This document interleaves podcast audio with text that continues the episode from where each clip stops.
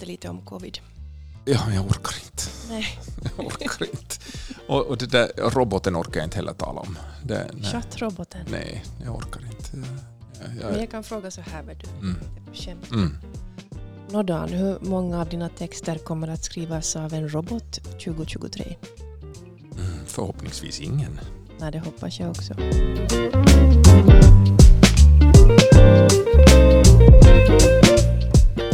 Ekholm, kära kollega. Hur ska vi se på 2022? Det har varit ett fruktansvärt år. Mm. När det här året började så tänkte vi att kanske den här pandemin släpper och ekonomin börjar komma igång och det gjorde den. Men samtidigt så tornade de där mörka molnen upp sig. Ryska trupper sändes till gränsen mot Ukraina och USA varnar för att nu håller är någonting i görningen. Underrättelseuppgifterna tydde på att det var en kraftansamling vid den ukrainska gränsen. Samtidigt så kom Ryssland med krav som, som var helt omöjliga för omvärlden att, att leva upp till. Det vill säga Ryssland ville diktera vad NATO skulle göra och att till exempel Finland och Sverige inte fick gå med i, i försvarsalliansen NATO, absolut inte Ukraina. Så att det såg väldigt dystert ut när det började, men det skulle bli mycket värre. Mm. Den 24 februari, det datumet glömmer vi aldrig. Nej. Hur kände du den morgonen? Eh, Jag, jag grät den morgonen och, och jag var förkrossad. Det, var, det kom inte som någon överraskning mera i det skedet. Det, det, redan, redan i slutet av december i fjol och, och sen i början av året så fanns det mycket som tydde på att det här kommer att hända. Och sen i början av den veckan så när vinter-OS i Peking var slut, Finland hade vunnit guld i ishockey. Och, och, och då så var man ganska rädd för att, att nu kommer det att hända någonting när, när så att säga leken är över, vinter-OS är slut. Och nu, nu har Putin fritt spelrum och har träffat Xi Jinping och diskuterat olika saker. Vad vet vi inte med, med säkerhet. Och sen så höll han ett så svavelosande tal, jag tror det var på måndagskvällen, kunde det vara den, den 21 kanske, februari, där han, han var väldigt krigshetsande. Mm. Så att sen då på torsdag morgon när, när invasionen av Ukraina hade inletts så, så var man ganska, jaha, det är ju fullbordat nu då, men trots det så, så trots att chocken eller överraskningen inte var så stor så, så var man ju förkrossad. Jag minns det där morgonen när vi hade vårt, vårt morgonmöte som vanligt. Så vi, vi sågs över skärmen och eh, tittade på varandra. Ingen visste riktigt vad vi skulle säga. Du sa, nu har vi krig i Europa. Sen var vi tysta en stund igen. Ja. ja, det är svårt att ta in. Och jag, jag har funderat jag funderar liksom på min, på min, min egen reaktion. Om, och, och det är intressant att lite försöka titta på sig själv utifrån så där i efterhand och hur man har reagerat. Och hur, hur, man har, hur man faktiskt blir i, i en sån här situation blir ganska svartvit. Och det som är intressant med den här konflikten är att den är förhållandevis enkel. Alltså, i alla internationella konflikter så har en, en, liksom, en upptakt som är väldigt komplicerad och det ena sidan och andra sidan. Men, men Rysslands beteende i den här situationen går inte annat än att fördöma. Det, det är så vansinnigt och så sjukt och så aggressivt att, att det är inte så där att å ena sidan och andra sidan vi måste nog förstå att Ryssland vill det ena och det andra. Det, det är helt förkastligt det de har gjort. Och det, det sätter igång en sån här process i en, att man blir kanske ganska eh, svartvit själv i sitt sätt att tänka också. Mm. Det förskjuts. Det förskjuts och man blir, man blir ganska aggressiv i, i sitt sätt att, att tänka och uttrycka sig också. Retoriken i Finland har ju ändrats enormt mycket. Jag menar, när vi tänker på hur stort det här är, att efter att Finland förlorade fortsättningskriget mot Sovjetunionen och Röda armén så hade vi en situation där vi försökte ha ett, ett fritt spelutrymme men där vi måste underkasta oss Moskvas vilja mer eller mindre, speciellt då i början. Och gradvis så, så blev vi friare, men, men vi lyckades alltid behålla vår självständighet till skillnad från många andra länder som Estland, Lettland, Litauen. Och det här pågick, den här situationen, ända fram till 1989 när Berlinmuren föll och det blev en ny period. Och då blev det sån här, vi fortsatte, vi ville inte mera vara neutrala utan vi ville vara alliansfria. Och alliansfria var vi ända fram till i år. Så det här är en enormt stor milstolpe mm. som har skett under det här året. Ja, det, är ju, det gick upp för en ganska snabbt att ingenting i vår relation till Ryssland är längre vad det har varit. Och Nej. om det någonsin kan bli annorlunda återstår att se. Ja, som presidenten sa att nu har masken fallit. Och ja. Krigets, krigets kalla ansikte. Så det, det ändrar ju vårt förhållningssätt och, och vår retorik i det här landet har ju förändrats totalt under det här året. Att vi, vi talar klarspråk och ibland kanske lite väl aggressivt också. Ja, Men, jag, jag minns jag, jag skrev på våren om hur det här kriget känns i kroppen. Ja. Det blev väldigt påtagligt att vi lever inte historiskt långt ifrån det som händer nu. Fast du och jag aldrig har varit med om det. Men vi bär på det på något vis. Ja, och, och det kanske också just det som, som vid sidan att man var så fruktansvärt arg att, att Ryssland tog till den här metoden att, att invadera ett annat land. Men också för att man hade vaggats in under en, en lång fredsperiod att sådana här metoder tar man, tar man inte till längre. Det där är liksom gammeldags. Det har vi vuxit ifrån. Vi är ju upplysta människor. Att propaganda går man inte på och, och, och liksom att invadera ett annat land. Att det finns ju, ju cyberhot och ekonomiska påtryckningar och sånt, men liksom rent militär invasion, det var ju liksom så, ja. så last century på jo, något sätt. Vi trodde ju det diskuterades hur ser krig ut om det skulle inträffa i framtiden. Det var cyberattacker, det var utslagning av försörjning på olika sätt. Men här kommer sen trampande stövlar och tanks, pansarvagnar, robotar.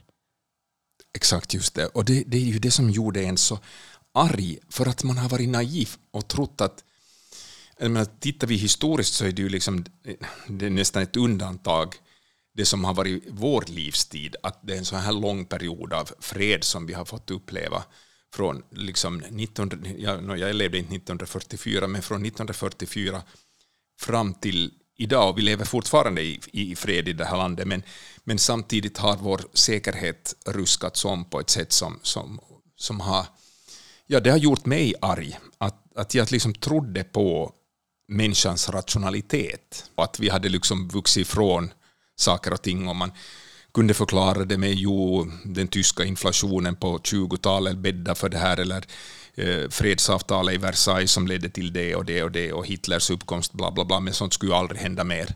Mm. Och så händer någonting som påminner om det där. Mm. Det gör en arg. Att bli fråntagen sin naivitet. Mm. Det var det som hände det här året. Och sen har du ju fått liksom såna enorma svallvågor. Finland ansöker om NATO-medlemskap, får Sverige med sig dessutom. Sen får vi se hur länge det kommer att ta. Kommer vi nu under det kommande året 2023 att bli NATO-medlemmar eller kommer Turkiet och Ungern att sätta käppar i hjulen? Det vet vi inte. Men ändå så, så, så skedde det här oerhört snabbt. Så uppstod det en energikris. Mm som vi lider av alla. Om man, om man inte vill liksom följa med nyheter och bry sig om vad som sker i Ukraina så vet man åtminstone av att det får vissa svallvågor i, i ens elräkning om inte annat. Mm. Företag har lämnat Ryssland. Många, ja. många finska företag. Precis. Livsmedelsbrist hotar världen på grund av att Ukraina inte har kunnat man var ju rädd att Ukraina inte kunde exportera någonting. Precis, det såg ju väldigt besvärligt ut där i, i början. Och priset på konstgödsel har skjutit i höjden. Dels på grund av en, en, en marknad som inte fungerar som den ska, men också på grund av uttryckligen Rysslands, Rysslands agerande och motsanktionerna som också drabbar en själva. I Afrika så, så lider de av det här och människor som har små marginaler så, så, drabbas mycket, mycket hårdare än vad vi i det här landet gör, även om det också finns människor här som, som lider mycket. Och det är också människor som, med små marginaler som har drabbats värst av det som vi inte har nämnt alls, pandemin, som ja. på inget vis är slut. Som har slagit undan benen på, på just människor med små inkomster i fattiga länder. Absolut. Turismströmmar som, som uteblir, till exempel. För de som som har klättrat upp från den här värsta fattigdomen men liksom klarar sig själva och, och har liksom ljus i tunneln och kan liksom bygga upp ett liv och sen så kommer inte den här turisten från Europa eller Amerika dit längre och, och, och då faller allting samman. Ja, jag undrar vad Hans Roslin skulle ha att säga om den här utvecklingen. Mm, exakt. Han, såg ju, han var mån om att se optimistiskt på framtiden och just betona det här, hur många som har tagit sig ur extrem fattigdom. Ja, och, och, han pekar ju på många bra saker som hade skett. Som utbildning, som, som utbildningsframsteg och, och sånt där. Och eh, nu i dagarna får vi veta att kvinnor får inte längre studera vid universiteten i Afghanistan. Det, mm. det, liksom, det backar, saker och ting backar. Och människor arresteras och till och med avrättas av iranska staten ja. på löpande band. Ja, så att det, det är ett dystert år. Det är ett dystert år och um, klimatkrisen så, så accelererar fortfarande, även om vi inte talar om det så mycket. I Sharm el-Sheikh i Egypten så höll man då det här COPS-mötet som nu det var inte en flopp, det, det, är för mycket sagt, men, men så, det gjordes inte så många framsteg som, som borde ha gjorts för att vi ska hålla oss inom det här en, max 1,5 graders målet. Ja, det är så mycket dystert. Ja. Men om vi ännu återgår till kriget, vågar vi säga någonting om hur det utvecklas under 2023? Putin gör eventuellt en ny offensiv på årsdagen eller tidigare. Vissa experter varnar för att det här kan bli ett flera år långt krig. Mm. Samtidigt som, som vi är överens om att Putin får inte vinna. Han måste förlora det här. Ställas till svars för vad han har gjort. Det måste bli förändring. Precis. Men vad, vad vågar vi säga om det här kommande året? Ja, det ser ut som om um, Ukraina får ytterligare förstärkningar uh, i form av vapenleveranser, försvarsmateriel från, från väst. Och det har ju varit till stor nytta. Ehm, jag menar, de, Ukraina har lidit väldigt mycket och, och de ryska styrkorna har terroriserat civilbefolkningen och slagit ut infrastruktur. Vi får hoppas att, att de här vapenleveranserna räcker så att Ukraina lyckas driva inkräktaren på flykten. Men, men då när Putin blir förträngd så börjar han skramla med kärnvapen eller vad gör han? No, han har ju sagt att han inte är så dum. Och Kina, Frankrike, Ryssland och eh, Storbritannien och USA har också bekräftat att ett kärnvapenkrig kan aldrig vinnas och får aldrig utkämpas kom de överens om den 4 januari 2022.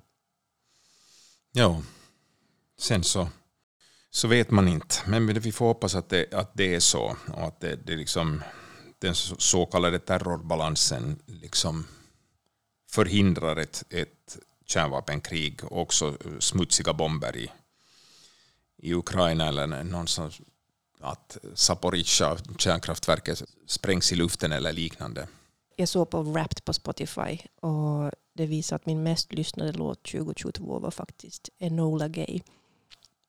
Enola Gay är alltså mm. den här... Orchestra, Orchestra Maneuvers in the Darks låt om, om just det här planet som släppte kärnvapenbomben. Mm. Ja, över Hiroshima. Mm.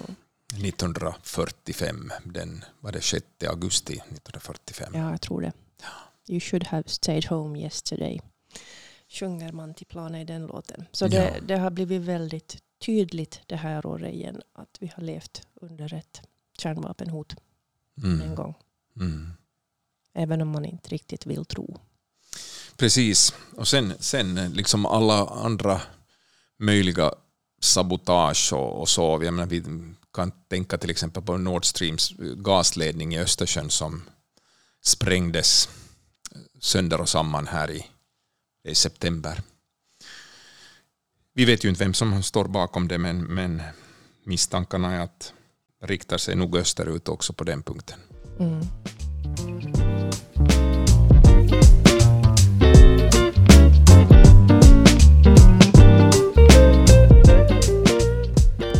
Men vet du Dan, det hände ju också saker och vi hade också stora bekymmer innan krigsutbrottet. Minns du vad som hände i januari?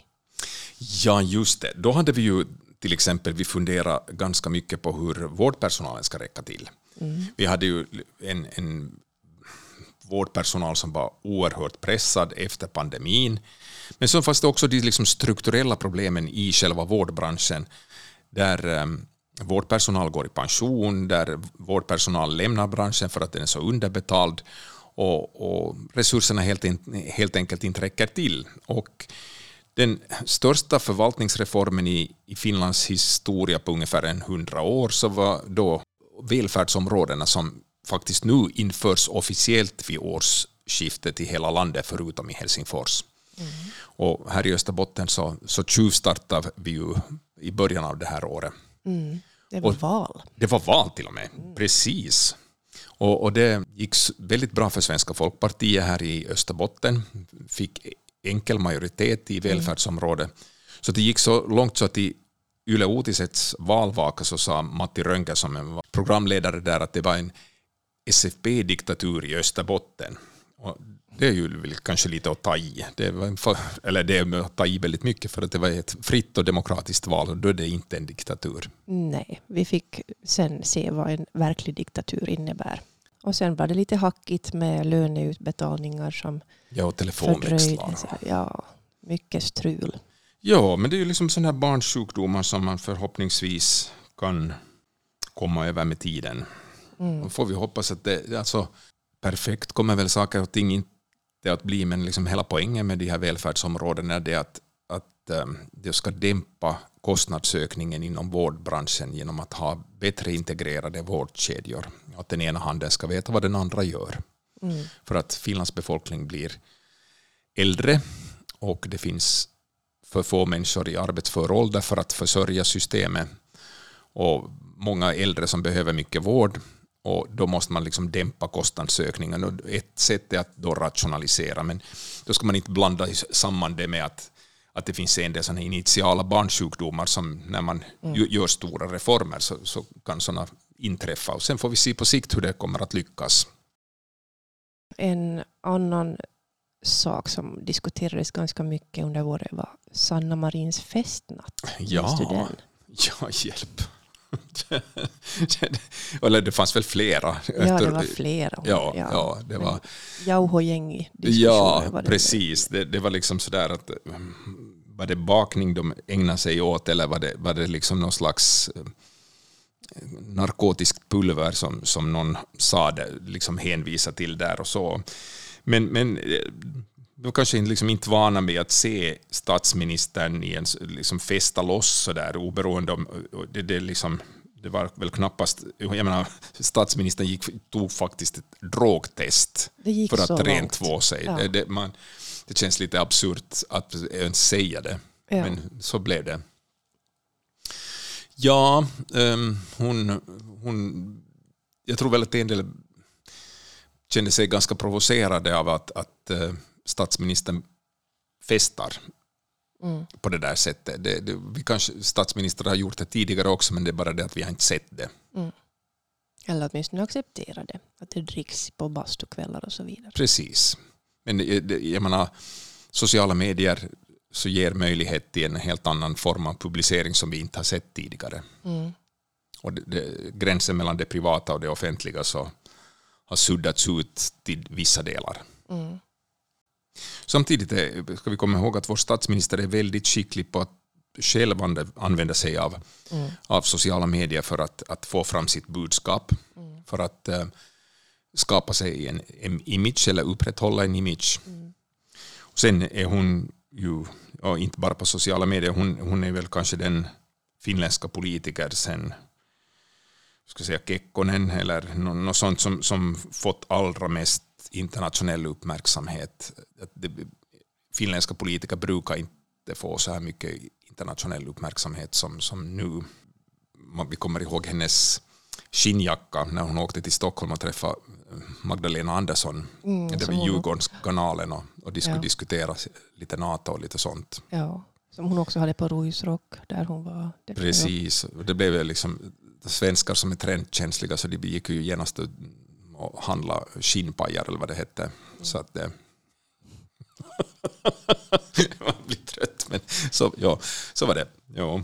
Ja, då träffade hon Magdalena Andersson ja, Sveriges första kvinnliga statsminister. som inte blev särskilt långvarig. Nej, från november till oktober satt hon väl ungefär. Mm. Vad det? hände i Sverige riktigt? Ja, ehm, Sverige har haft kanske nog också ett betydligt mer omskakande år än vad vi har haft. Jag menar, vi har haft på grund av de liksom yttre, yttre förändringarna som, som ju i och för sig går djupare hos oss på grund av att vi är, är gränsland till Ryssland. Men för Sveriges del så, så har ju nog landet ruskats om väldigt mycket av de av den kriminalitet och de gänguppgörelser som, som har skakat landet. Eh, dels så är det rent faktiskt så att det har varit väldigt mycket våld och mycket dödligt våld. Men sen så har det också blåsts upp. Sen så, så var det ju delikat att politiskt eh, paris- parasitera på det här. Och eh, det fick ju stor utdelning då när, när Sverigedemokraterna blev näst största parti i riksdagsvalet den 11 september.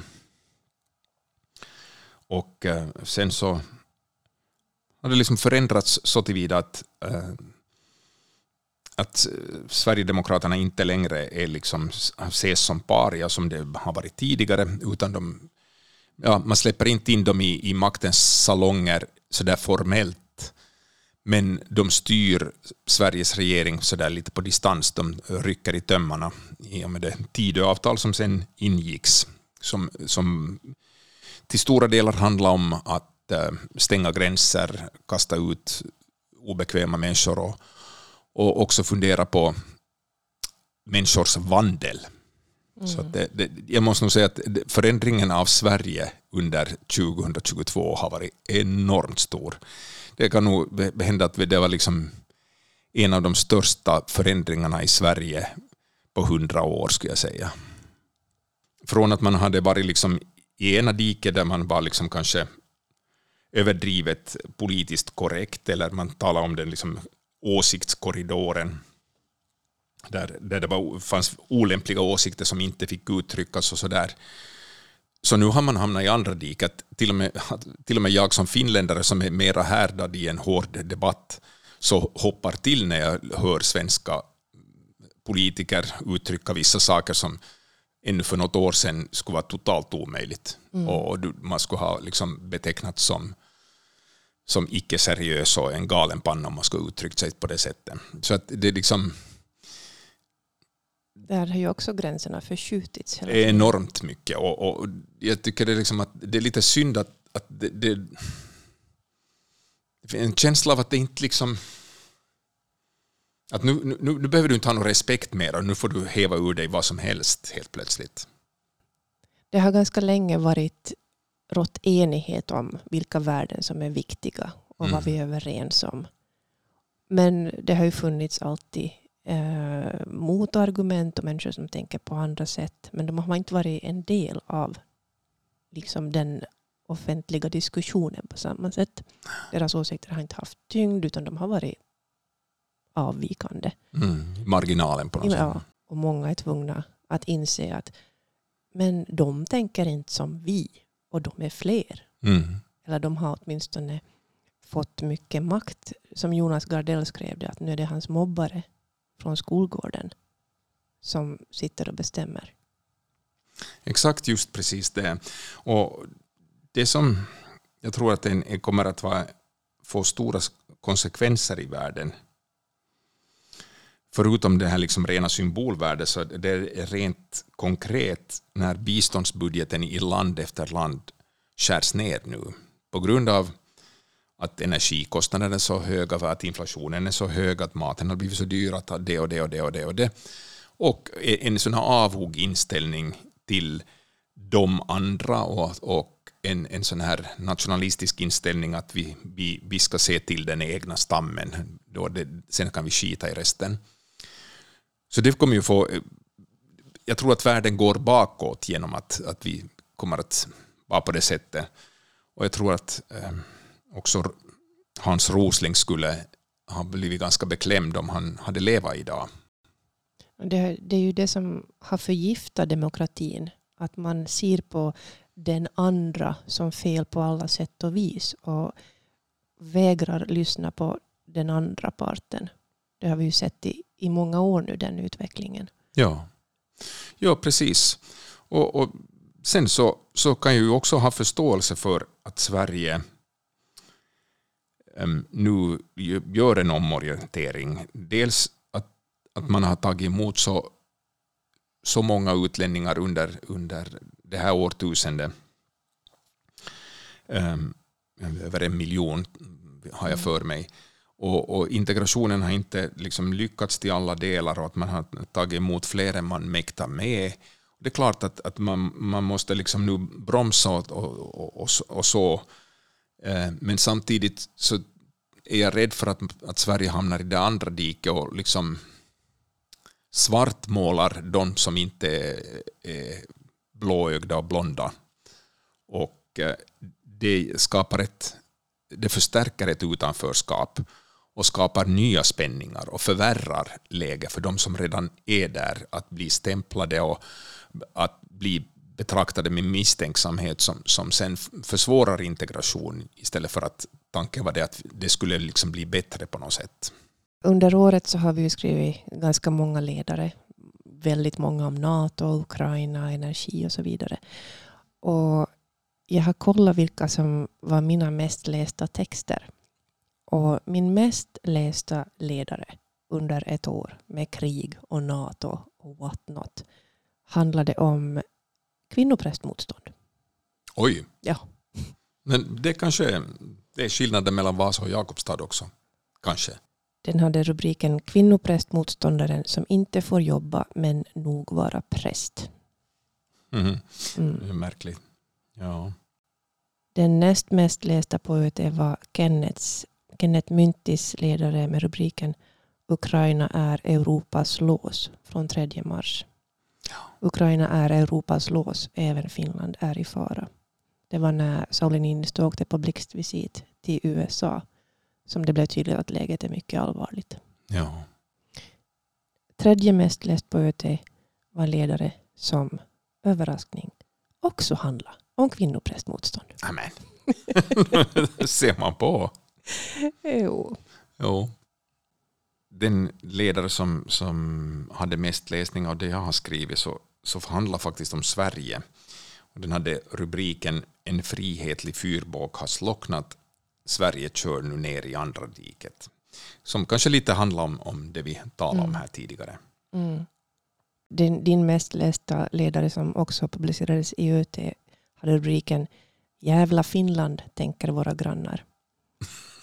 Och jag, ja, ja, nej, det, jag kommer det, ihåg att du, var, du hade problem med den där rubriken. Ja, det, det, det kändes lite osakligt att skriva sätta det där i rubriken, men tydligen hade det lockat till läsning. Det, var, det, det som det handlade om, det, där, så det var faktiskt också Sverige. Det, det var nämligen Svenska Dagbladet hade, hade gjort en kartläggning över hur den svenska NATO-beslutsfattande gjordes då i, i våras. Och, och det var det var när dåvarande utrikesminister, socialdemokratiska utrikesministern Ann Linde eh, från Skåne, eh, när hon, när hon fick reda på vart det började barka för Finlands del så hade hon sagt jävla Finland. Och det var liksom det som, som, som jag lyfte fram i den där rubriken. Det var inte dina egna ord? Nej, det var den svenska utrikesministern som hade tyckt så om Finland mellan skål och vägg, men som hade läckt ut i Svenska Dagbladet, som jag citerar där. Nu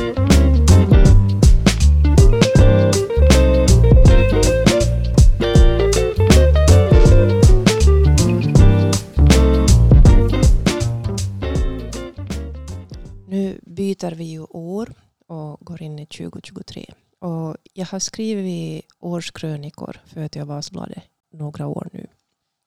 Och för varje år har det känts tyngre och tyngre. Alltså att sammanfatta året. Varenda år har börjat med något så här, vad fan. Det var pandemi och det var kapitolium och det var krig. Så man undrar, vad ska hända nu? Alltså det, jag bävar ju för mm. vad som händer i början av, av 2023. Hur känner du? Ja, jag har ibland tänkt så här att jag är ganska glad att jag inte är ung. Jag har tänkt på, på de unga som, som ska säga flyttar hemifrån. Just den där tiden när man, när man ska liksom ta sats och, och starta sitt eget liv och, och stå på egna ben. Först kom, just under pandemin så tänkte jag på det där mycket. Att hur skulle det vara att flytta till en studiestad där du inte känner en enda människa och allt är nedstängt och du får inte ha några sociala engagemang överhuvudtaget. Inga fester, inga föreläsningar, ingenting. Utan du bara sitter där med din dator och instängd i någon studielya. Nå, så kom det, och, och, och, nu då så är det så här liksom att inflationen äter upp studiestöd, äter upp löner. Maten är dyr, energin är dyr resorna är dyra. Allt så här, så att för unga människor är det här ju extra besvärligt. Um, vad ska det här nästa år föra med sig? Det, det, vi har ett riksdagsval den 2 april. Drygt tre månader till det. Och redan nu är du liksom den här politiska debatten väldigt hetsk.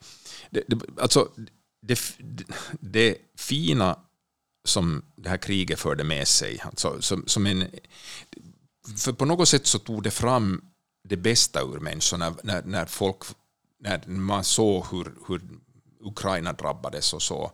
Så, så när, när eh, riksdagen tog sig samman och man beslöt om, om NATO-anslutningen och allt det där, alltså, det var fantastiskt att se på hur skickligt eh, våra politiska ledare skötte hela alltihopa det här. Och, och, och liksom det här, ska säga, Finlands styrka att kunna ta sig samman i en kris. Den syntes under pandemin och den syntes under det här. Men nu då? Så jag menar, säg den glädje som varar för evigt. Nu, nu har vi liksom ett, ett väldigt så polariserat eh, diskussionsklimat igen och det är klart, det ska det, ska det vara. Vi, inte ska vi liksom ha någon konsensus när det gäller viktiga inrikespolitiska frågor, utan här ska ju liksom debatteras friskt nu och folk ska för, förstå skillnaderna mellan parti A och parti B och parti C. Men, men jag tycker ju att redan nu så höll ju regeringen på att falla här några gånger här före jul. Sametingslagen och det, det var naturvårdslagen. naturvårdslagen och restaureringen av naturen och, och det ena och det andra. Och det, Uhu. Och, och, och, nu då Finlands ekonomi som inte är i balans och vi lever på skuld och vi har levt på skuld här nu, eller haft underskott i statens budget ända sedan 2009.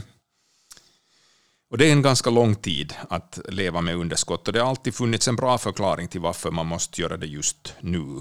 Och, det fanns förklaringen om att ja, nu är det finanskrisen och, och Lehman Brothers, bla bla bla, vi måste rädda det finansiella systemet och, och rädda konjunkturen och si och så.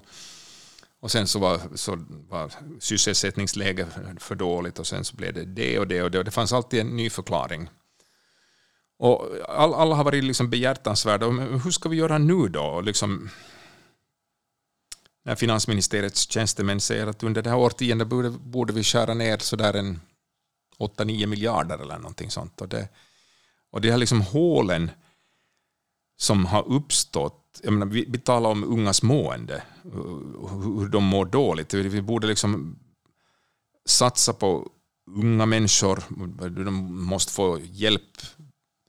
Mm, psykiatrin, psykoterapi, allt möjligt. Allt det här borde få extra mycket stöd. Samtidigt måste vi satsa betydligt mer på vårt försvar. Energin är dyr. Vi bygger stängsel vid östgränsen. Eh, vi måste ha en bättre cybersäkerhet. Energiförsörjningen måste vara tryggad bättre än förut. Vi måste satsa på forskning och utveckling för att vi ska ha någonting att leva av i framtiden. Wow, alltså utmaningarna är helt otroliga. Ja.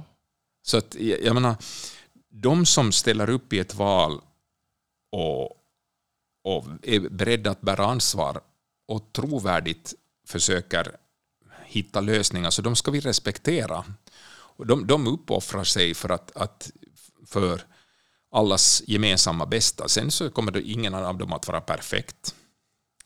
Men, men det finns många som, som försöker använda all sin begåvning och all sin tid och all sin flit för att göra det bästa möjliga av det här. Sen så kan vi ha olika åsikter om vad som är det bästa och hur det ska göras. Men, men de kommer att ha enorma utmaningar. Så att jag tycker inte att... Alltså det är klart, vi, vi ska ha en, en, en kritisk och öppen diskussion om hur saker och ting ska vara, men, men jag tycker det är extra viktigt att, att vi inte är osakliga i den här debatten nu, för att det, det, det är så tuffa tider och vi kan inte liksom skrämma bort vettiga människor som har någonting att ge genom att, att liksom bli osakliga och, och oförskämda i, i den här debatten nu. Mm. Det är det som är polariseringens spöke. Absolut. Osakligt och att man också skjuter ner andras förslag. Ja. Av att det hör till polariseringens princip.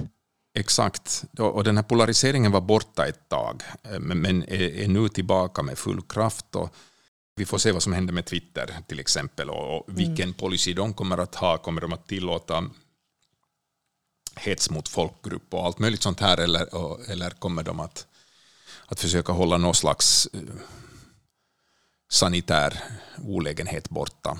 Ja, man trodde att vi hade kommit till vägs ände kanske med det här värsta polariseringen. Bolsonaro vann inte i Brasilien. Trump, mm, vi får nu se. Vi får nu se. Det, Folk, folk tröttnar ju i alla fall på, på den retoriken delvis i Pre- USA. Exakt. Exakt. Det, det, det är bara sen när folk sen kommer att ha en, en väldigt tuff vardag på grund av att pengarna inte räcker till för elräkningen eller bensinräkningen eller hyran eller, eller maten finns det risk för att man gärna lyssnar till de enkla svaren som på svåra frågor och de enkla svaren är kanske inte de korrekta svaren. Det kanske skulle vara vägkosten för det här året att, att de som har lite för enkla förklaringar på svåra frågor så de ska man strunta i. Låt dem, beteckna dem som oseriösa. Ja, men det tycker jag låter bra. Ja, Det håller vi fast vid. ja det gör vi. Som jag sa så har det hänt överraskande saker de senaste åren. I början av året när jag har skrivit årskrönikor.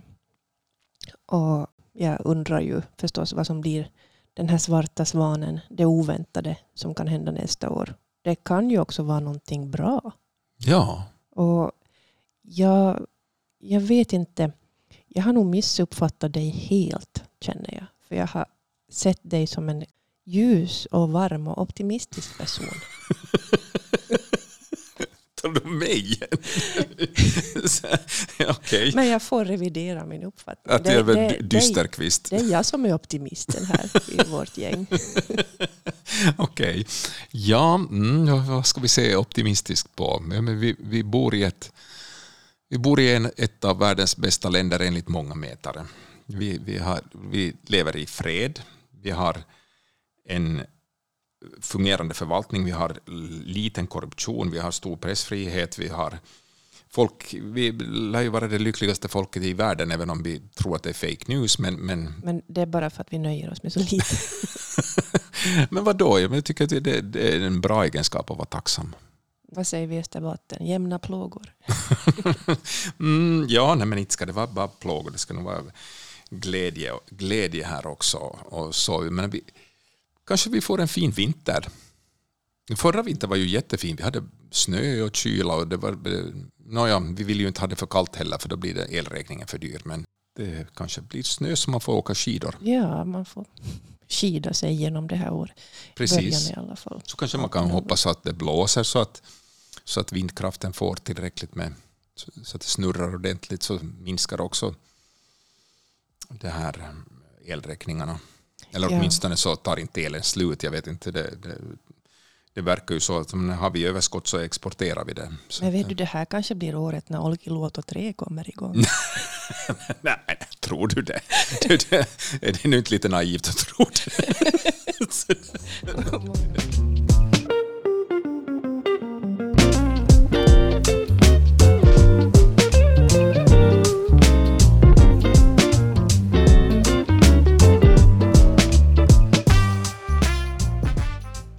Ja, som vi sa genast i början så har det här varit ett väldigt mörkt år på många sätt. En sak som jag har kommit till insikt om på riktigt är att det enda som spelar någon roll egentligen är fred och hälsa. Det har jag lärt mig av det här, de här åren med pandemi och det här året med krig mm. i närheten. Att allt annat är förhandlingsbart. Allt annat kan du ta dig vidare från på något sätt. Men är det inte fred där du bor, där du lever och har du inte hälsa eller har dina nära och kära inte hälsa så påverkar det precis allt. Det är ju en sund insikt. Väldigt klok insikt och den, den är ju liksom på något sätt så självklar. Och när folk sa så där förr i världen så kändes det kanske nästan pretentiöst eller patetiskt eller sådär. Ja, att vill du inte nå mer? Ja, vad försöker du liksom låta som någon världsförbättrare eller vad är mm. det? Hur har du tagit dig genom året? Har du kommit fram till något? Jag vet inte, jag, jag tycker att det här har varit ett, ett år med insikter och, och, och liksom om vad som är viktigt och just som du säger, fred, fred och frihet och hälsa. Det här var ju faktiskt det här covidåren med besked. Det värsta av pandemin var på ett sätt över för att det var inte lika dödligt och farligt att bli sjuk längre för att omikronvarianten var så mycket mildare och samtidigt så var många av oss vaccinerade så att det slog inte så hårt men däremot så slog det brett och det var ju många som blev sjuka. Och, men som du säger, hälsan, freden och så skulle jag vilja lägga till friheten. Det är den ryska frånvaron av frihet som leder till att diktatorer kan ta sig sådana här friheter, sådana här ta sig ton på det här sättet och, och ta till sådana här aggressiva metoder. Mm.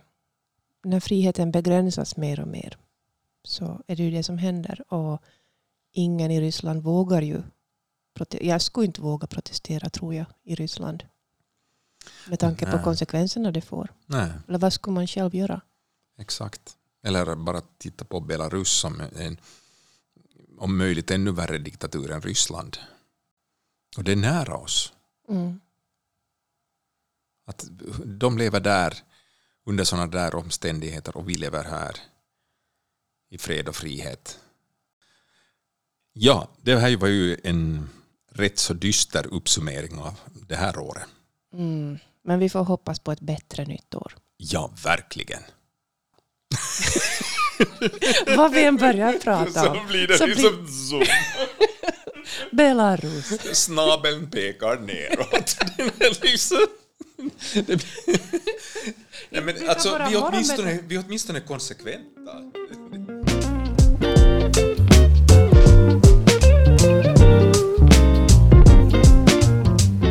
Du har hört Fokuserat, en podd för Vasabladet och Österbottens Tidning med mig, Sofie Stara, och min kollega, ledarskribenten Dan Ekholm. Vi vet att det har hänt mycket annat i år, och också positiva saker, vill jag tillägga. Några exempel. Många länder slöt avtal om att främja biologisk mångfald, stoppa plastföroreningar, skydda hav och korallrev och sluta skövla regnskog. Ett malariavaccin godkändes och vaccinprogrammet Covax nådde en miljard doser i fattiga länder. En kvinna botades från HIV och det finns nu hopp om att kunna behandla Alzheimers. Kuba godkände samkönade äktenskap och adoption. Aborträtten upphävdes i USA, men i Colombia och flera andra länder, bland annat Finland, blev det enklare att få abort. Med James Webb-teleskopet såg vi djupare in i universum än någonsin tidigare. Och i USA gjorde forskare ett genombrott med ett kärnfusionsexperiment. I framtiden kan det bli en ren, billig och oändlig energikälla.